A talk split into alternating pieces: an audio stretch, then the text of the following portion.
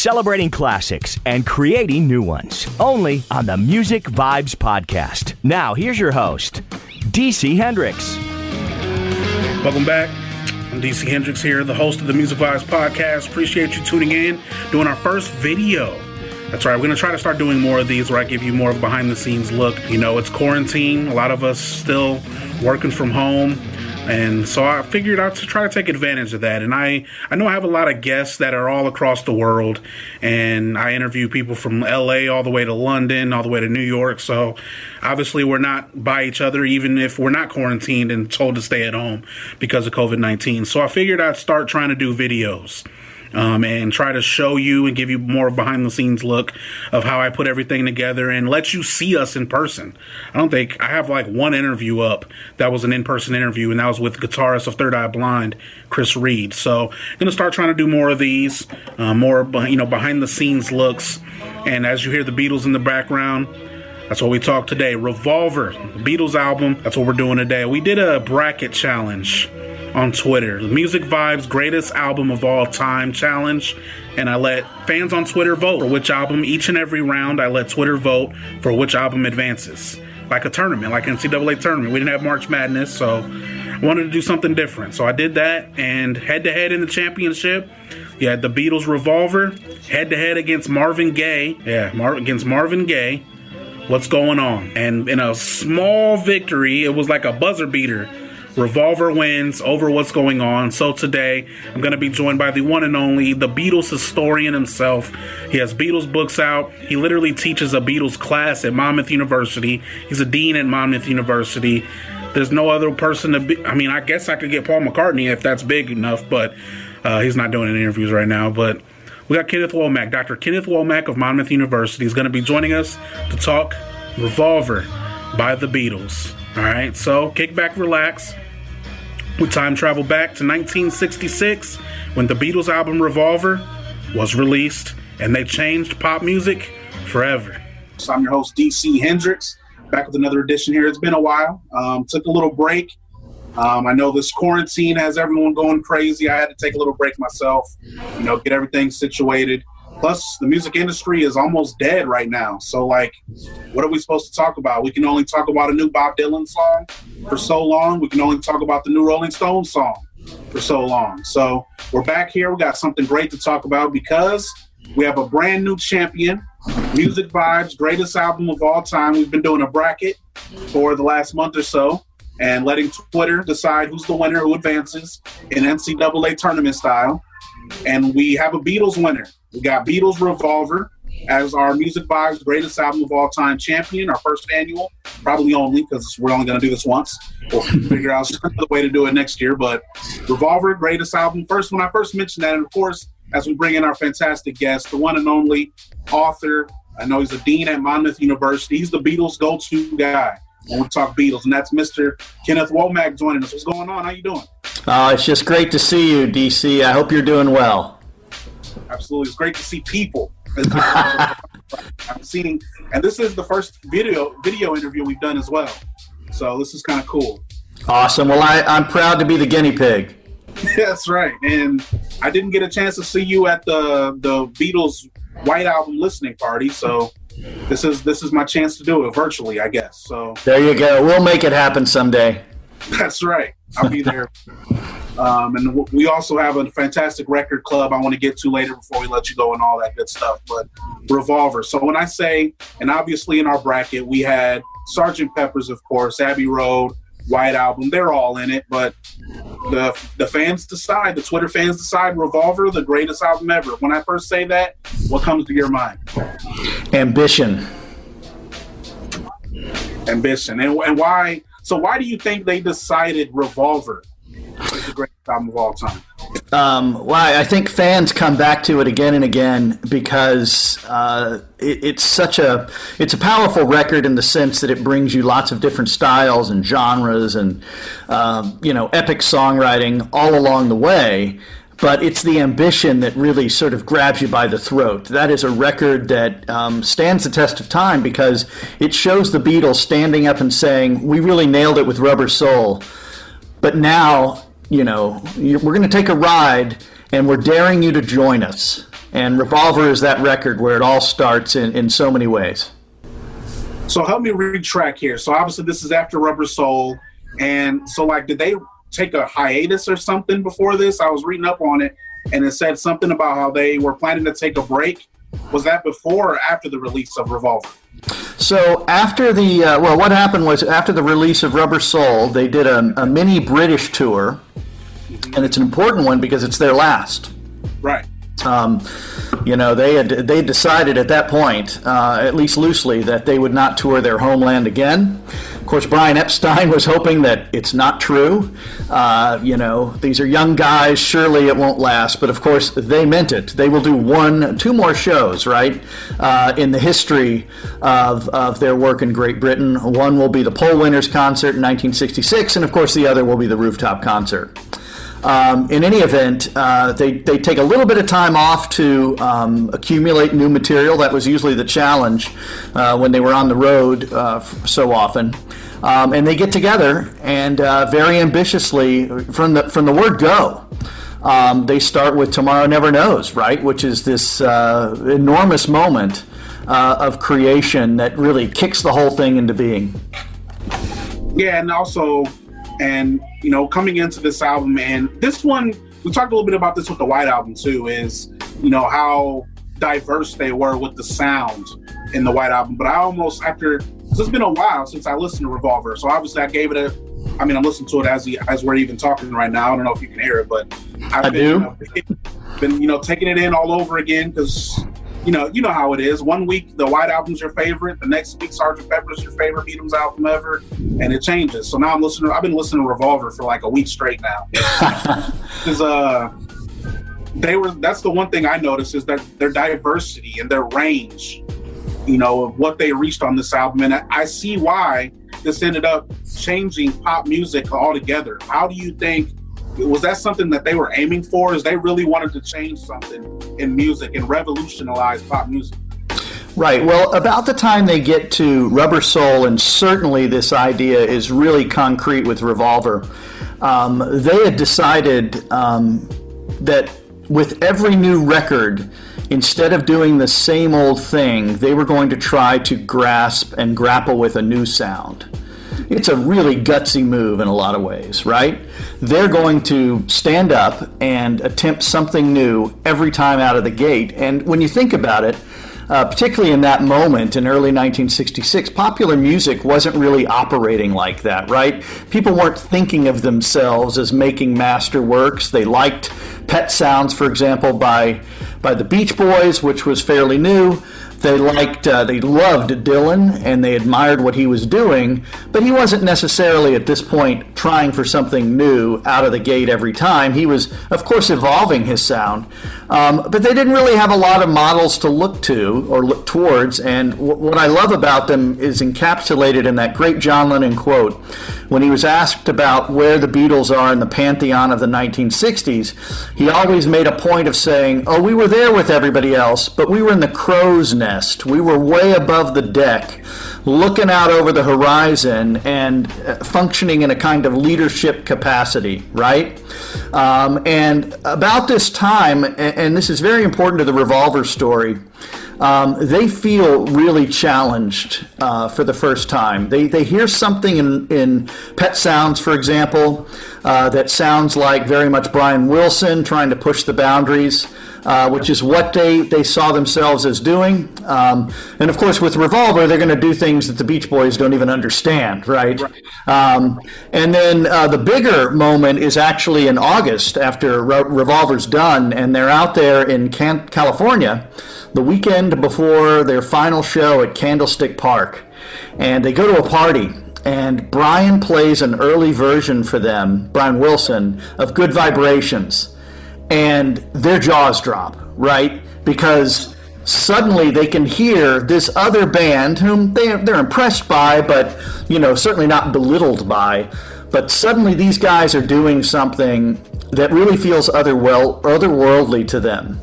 Um, and of course, what's the next Beatles song that they work on? Strawberry Fields Forever. That's right. That's right. And as John Lennon would say, at this time the Beatles were more popular than Jesus. and of course, uh, he had said that intellectually. I always feel bad for him. He'd read that uh, Hugh Schoenbaum book, The Passover Plot, right?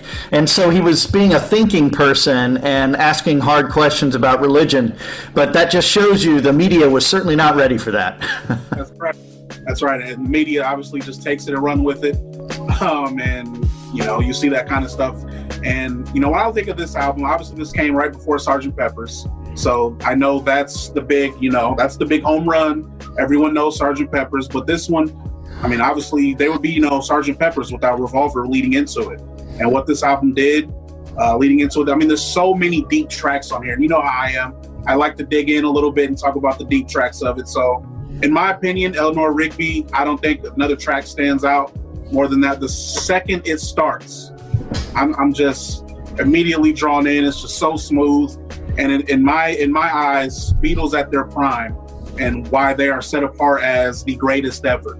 I mean, this album right here, I love the Rolling Stones, believe me.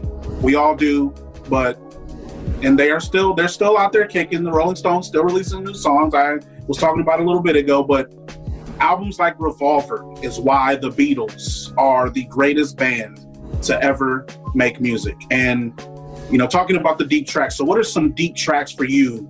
You know that you know resonate with you even more. So I, I imagine you've taken in this album probably as many times as I have, over, especially over this last week. Even, um, what are some tracks that stand out to you and why?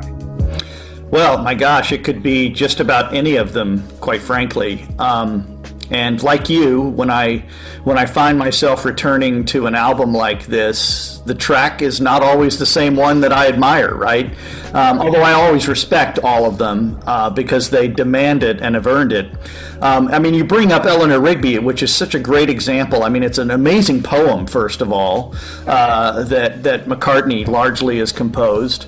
Um, but then you have that arresting sound of the the orchestration that George Martin uh, pulls together. And, and, you know what's amazing about that song, and, and, and what's amazing about this moment right now, even in our COVID confinement, right?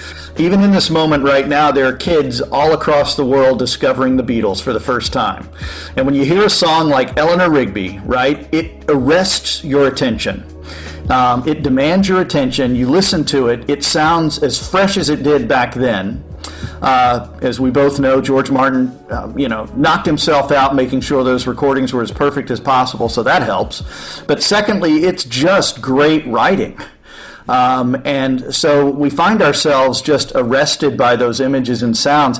I actually think about, uh, I, and I think this is probably true for a lot of folks, uh, you know, regardless of, uh, of who and where they are, right? Tomorrow Never Knows to me, um, I go back to a lot simply because it's such a leap forward. You know, um, it's it's even. I always say that it's hard to imagine, you know, the band doing uh, doing uh, All You Need Is Love in the summer of 1967 being the same band that did She Loves You, you know, four summers earlier. I think it's even. Uh, I think it's even more difficult to think about um, the band doing Tomorrow Never Knows as being the same group that just made Rubber Soul. Um, it's that it's that uh, remarkable, and you know when you listen to that song, which is such a leap forward, there are so many great little stories. I mean, even George Martin had to play that politically very shrewdly. Uh, when they first talked about the song with him and gave him a sense of it at a meeting before they started recording the album, he was very sly. He just kind of touched his chin and said, ah, very interesting, instead of, wow, that's too far out, or I don't know how the hell we're going to do that. None of that happened, but rather um, just this really smart moment where he sort of held himself in check to let the process take uh, to take over and define things. Yeah, and obviously, and right now, you know, Yellow, of course, Yellow Submarine is playing right now as I'm, you know, I was getting ready to talk about here, there, and everywhere, and then Yellow Submarine comes on. It's like, um, and you know, digging a little bit deeper because I know this is something that you touched in your George Martin books as well, um, that I definitely want to promote as well later on. But the engineering and production behind this album, obviously, you have the fantastic songwriting and the vocals and everything that's put together, but without the engineering I want to dig into that a little bit because you also have the book on solid state, um, that I know I interviewed you about last time. I'm just kind of going to you know the engineering and production part behind this album. What do you think in their mind? Because the Beatles had already done so much at this point. I mean, already like like we talked about earlier, we joke, but more popular than Jesus at this point. So like what do you think their mission was as the producers and as the engineers going into this project? Well, one of the uh, the great engineering surprises of this moment is Geoff Emerick, right? So Geoff, uh, prior to this, had been uh, a junior guy. I mean, he's a very young guy, even when he starts working on Revolver with George Martin.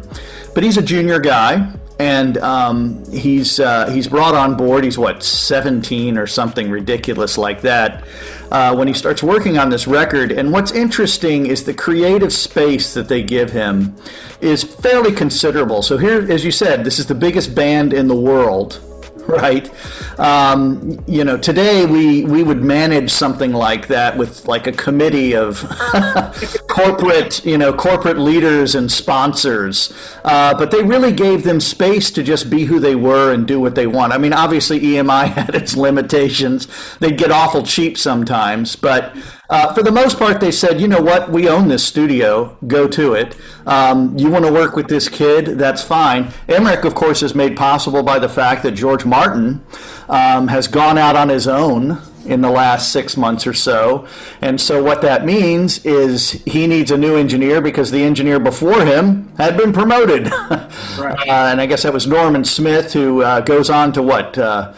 Um, produced Pink Floyd or something like that. Yeah, The Piper at the Gates of Dawn. And so suddenly, uh, you know, George has uh, a new person he's working with, and that creates this fascinating, this fascinating shift in their creative chemistry.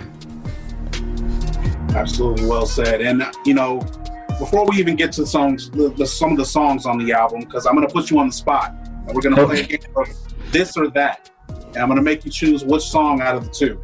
Um, so on this record, um, before we even get to that though, so obviously as we mentioned, Sergeant Pepper's comes after this. Rubber Soul precedes this album.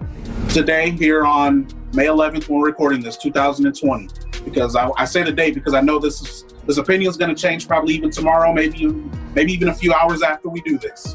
Where does Revolver rank for you? Now, the listener, the Twitter votes decided that Revolver's the best.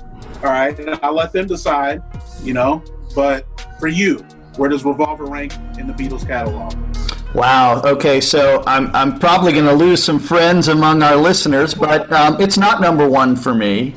Uh, I do think Revolver's fascinating, by the way, in the way that it has become number one for so many Beatles fans.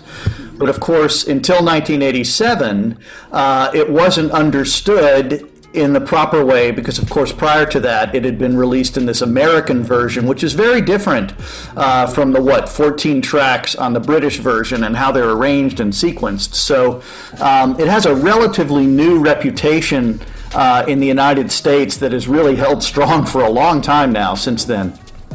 Um, but uh, I mean, it, it would be in my top five. There's no doubt about it. But um, I mean, it makes so many other things possible right? Um, it makes Sergeant Pepper possible. It makes uh, Abbey Road. Abbey Road certainly the White Album. You know, um, so I mean uh, those those three records to me are actually more important in the sense that Revolver opened the door. But I mean, it's in my top five. But like you said, I mean, it's it's hard to rank uh, the Beatles' masterworks because you need them all. Um, and they're just essential listening, just like great books, right? Um, if you love The Great Gatsby, you're not going to, you know, you're not going to toss it off of your um, of your nightstand for any reason whatsoever. Classic book, by the way. Nice drop in there. And movie, by the way. That's classic. But I, I, think you know, don't you agree? In in a lot of ways, great albums are like that, though. I mean, we return to them and reread them again, um, and you hear them differently. You hear a sound, uh, the way something's written, um, the way something's sung. Uh, you still have your favorite parts, right? But I told you, I told you last time. I think the last time I interviewed you, I had just got my vinyl record player. Um, so I was pretty fresh on the vinyl in the vinyl side. So I've listened to Revolver, but it sounds so much different on vinyl. It takes it to a whole new level. You hear all the little all the little details in it, and that's why for me, I moved Revolver up a little bit after this. Huh. I did. I really did. I know I'm probably, you know, might be living in the moment a little bit, but I, I moved it up. I have, so I still got the White Album number one. I'm sorry. I don't think that's ever going to change. I just, you know, and I take a lot of heat on that. So we'll both be taking heat on that. But I got the White Album still, and I got Abbey Road still above this. I, it, it's it's Revolver or Sergeant Pepper's for me. Yeah. It's, ah, they're right there. Uh, but yeah, that was the tough decision for me. And when you you, I mean, almost every single time you listen to an album, it, it gives you a different feeling. It doesn't. It can be today or tomorrow or next week. You listen to Revolver and you get a different feeling, or you may catch a new lyric, you know, that you didn't hear right the first time. And that's what that's what's so awesome about the Beatles, not only in general, but with Revolver. There's just some stuff that you don't hear, you know, every single time. And that's what I got. Like songs like um, "Good Day Sunshine" that I'm listening to right now at this moment. I've listened to the song so many times, and you know, it took me several years to even get what exactly what they were talking about in the song. You know, it's like, ooh, yeah, I like this. This is smooth, but what are they talking about? that's what that's what makes Revolver so special. So I'm putting you on the spot now because okay. nobody to me, so I'm gonna do this to you. All right. So we're gonna play a game of this or that. I'm gonna give you two songs off Revolver, and you gotta pick one and tell me why you picked that one over the other. All right. No. So it, we got Good Day Sunshine head to head. I'm gonna play. I'm gonna pick something kind of similar. All right, Good Day Sunshine or Eleanor Rigby. Wow, it, you know that's intentionally tough, but I pick Eleanor Rigby. Um, I think it's uh, you know, and this is a tough thing, and you can only say this with the Beatles, but when you look at their work, Eleanor Rigby is, um, I mean, it's a cut above right? It's uh, it, it's a world beater in so many ways. It's got the great poetry. It actually has a moral to its story about loneliness, uh, the failure of institutions to you know be our salve. Um, it's a it's a brilliant tune. It has the uh, the wonderful story about George Martin and Bernard Herrmann, you know the guy who did Hitchcock's. Uh, many of his soundtracks. So um, it's just uh, an enormously powerful story. All right, so how about Here, There, Everywhere or Yellow Submarine? Wow, I'm going to go with Here, There, and Everywhere, and and I, I hate to say that because I sure love the the sound effects. I recently got an isolation track of just the sound effects, and it's it's really fun to listen to. But uh, for Yellow Submarine, but uh, I guess Here, There, and Everywhere to me is interesting in the sense it's like I Will on uh, on the White Album it's the Beatles doing a love song in a period where they're not primarily doing love songs, right? It's not 1964 anymore. Right. And and yet the love songs they do in those moments, again, here, there, and everywhere, and I will, are almost more powerful because they're slightly more mature uh, than they were before. And of course, there's also just that little shimmering detail, and the song does kind of shimmer uh, to me that that John Lennon adored here, there, and everywhere. It was uh, possibly his favorite Paul McCartney song. Um, and you know, knowing that story and that kind of connection they shared makes it all the more powerful. I actually I went Yellow Submarine in that one. I'm even giving ah. the ones that they gave me. I just I mean, it's catchy, and all the sound effects got me. It made me feel like I was literally writing one. so like once you once they got the sound effects in there, I was like, yes, that's it for me. But yeah, obviously here, there, and everywhere, beautiful love song, and you nailed it. I mean, this is not a time. Wasn't a whole lot of love songs even after this. Right. there wasn't a whole lot. So um, yeah, that's a good way to put it. And another one that they put me on the spot for, Dr. Robert is one I really love. And then she said, she said, head to head. it's she said, she said for me. Um, I like the kind of nasty texture that the ADT creates on that song. You know, um, that's a Dr. Robert is a very effective rock song. Um, there's no doubt about it. But she said, she said again, it's them doing something that is really daring um, and it's important for us to remember in 1966, nothing was settled. They weren't the Beatles yet, in the same way we talk about them even in 1970. Um, you know, so they, they took a lot of risk with this record, and She Said, She Said is certainly one of those tunes, although there's plenty of risk, right, in talking about their drug dealer, too. That's right. I even uh, I haven't got to interview any of the Beatles, but I did talk to Denny Laine from the Wings, and he told me he told me some good stories on Paul McCartney. So this uh, I know exactly what they're talking about. Know exactly what they're talking about. So are kind of moving away from those. You know, for some of the younger listeners that are watching this video or listening to our interview, school them a little bit. We're going to school with you. We're getting a free class here. All right, I guess um, we're getting a free class from Dean Dr. Womack here. Awesome. Um, you're going into Revolver as a new listener. All right, tell the the new listeners what they can expect from hearing Revolver. Um, you're going to hear uh, a vast array of styles across 14 songs, and they're going to hit you. And they're not long songs either. You know, there's no link to them. It's a jukebox in a way. Um, and uh, there are a couple of things. Uh, I don't know if this will help our new listeners, but there are a couple of things that always stick out to me uh, about this record. Um, and one of them is the idea of a revolving record, right? So this thing comes out in what, August 1966, and it has never, ever stopped playing. And when I say that, I mean somewhere, somebody, every second since it came out has played something from it. So it's never stopped turning, like the wheel of life. This record, it, you know, they they ordained something that at least at this moment in time, and I think for a good many decades to come, has never stopped playing. I mean, has Beethoven ever stopped playing after a certain moment? I don't think so. Um, my favorite story about Revolver is uh, just what a leap forward it was for the Beatles, right? And so when I teach the album in class, even though John, excuse me, George Harrison and Ringo Starr love to talk about they love to talk about how to them Rubber Soul and Revolver were like part one and part two of the same album.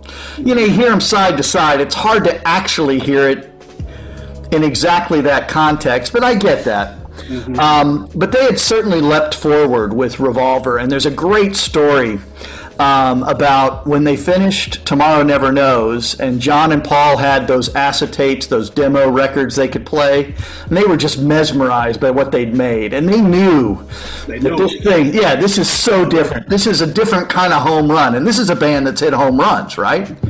um, and uh, they'd always thought of themselves as artists, but remember, the thing isn't out yet.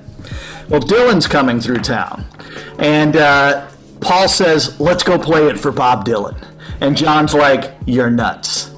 He will not react like you want. This will not go how you want it to go. And Paul's like, no, no, we have got to show him. Because, of course, he's their idol, right? He's the guy who helped them enhance their lyrical approach, certainly, if nothing else. And, of course, he. Uh, you know, he turned him on to pot and all sorts of other things. But certainly it was the lyrics. And of course, by, you know, remember in 65, John is channeling uh, Dylan's singing style. So, in any event, they go over to his hotel and they play him this record. And, you know, John's like, oh, we'll see what happens. Paul plays it, and Dylan looks up at them and he says, Oh, I get it. You don't want to be cute anymore. and, you know, Paul was flummoxed. Uh, and they go back, and John's like, I told you not to, I told you he was not going to react well. But what was beautiful about it, and what's interesting to the story to me when I'm talking to students about the way artists think ambitiously about their work, is that Paul knew they weren't cute anymore. And in fact, he hadn't been thinking of them as attempting to be cute probably for a long time, right? At least a year or so. But in his mind, because he knew their artistic approach and they knew how seriously and ambitiously they took their work, they were already miles ahead. In fact, they're already miles ahead of Dylan. But, but he doesn't know it, and they're not even quite sure of it yet.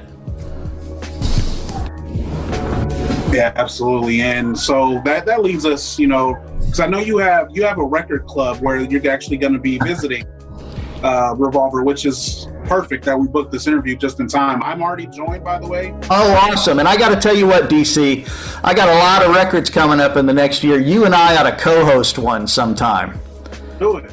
I think we'd have a blast. So uh, let, let's kick off some ideas offline later. But yeah, Tuesday night, we call it Tuesday Night Record Club. Uh, the tagline is it's, uh, it's like book club, but with records. And uh, next week we're doing Revolver. Um, and full disclosure, I did not pick it. It was chosen by our audience. They vote on all the albums we do every year. and they selected it and. Uh, good Beatles friend of mine named Jason Kruppa, who has a podcast called Producing the Beatles, is going to co-host it with me. We did Sergeant Pepper a couple years ago.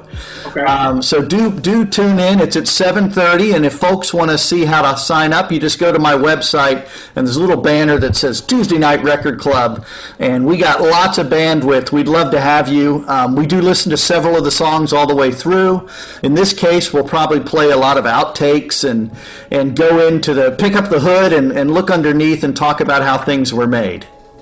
I love it. I'll leave a link in the description as well. Oh, beautiful. So we'll leave that. Apparently, everyone's loving Revolver right now. We got fans voting on my polls for Revolver. You're getting votes on Revolver. The world is feeling Revolver. I guess Revolver's the album of quarantine, I guess. well, it's a good one if you're going to choose something where you can sort of go into another world, and, and it certainly does that.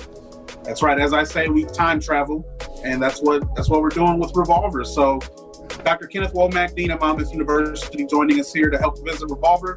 Thanks so much for coming on again. Uh, as always, love talking Beatles with you. Of course, before I let you go, promote some of these books you got. I'm not bringing you on without promoting them. Okay, sure. My latest book came out last year. It's called Solid State The Story of Abbey Road and the End of the Beatles. Uh, available at all discriminating bookstores everywhere, all over that internet. And my next book will be out in October, perhaps even as early as September, and it's called John Lennon 1980 The Last Days in the Life. And I'm really proud of this book. Uh, it's, it's about John coming up from coming out of his self imposed retirement and taking one last swing at the fences. Uh, and I'm, I'm proud of the fact that it's about how he lived and not how he died. Absolutely. So it's uh, it's and it's a, such a motivating, powerful story when you really take a close look at it and underscore all of the hurdles John had to overcome to make that record. Um, you know, Yoko gets a very bad rap out in Beatles land, as I'm sure you're aware. Uh, I, am you know, I'm not necessarily out to change anybody's mind, but what I'm proud of is the fact that I'm going to show you some instances where she stepped up and made that album possible, where she helped give him the courage, uh, and and and even hovered over him like his protector quite often throughout that process to bring us that one great album. And I know we all dream of that, right? If if we're at the end of the line, then we want to come out with one more great one. Uh, and and uh, you know a lot of magnificent things happened that year, and it's very inspiring. Absolutely great stuff. I'm all about the positivity, and I mean, there's so many books out already about the end of John Lennon and all the bad stuff. So it's really refreshing. I'm interested to hear about the good side, you know, the good ending for John Lennon, and uh, that sounds good. thanks for the tease. I didn't, I wasn't aware of this book, so this is breaking news. So That's okay. As soon as I'm allowed to release copies, one will go right to you so much. And of course, we'll bring you on just again, talk some more Beatles. All right. Thank you so much for coming on once again, and we'll talk about some of the future on Record Club. And I'll see you then. All right. All right. Thanks so much, DC. Time travel with DC Hendrix on the Music Vibes podcast. You can subscribe on Apple Podcasts, Google Play, and Spotify on your mobile device. Podcasts by Federated Media. Podcasts by Federated Media.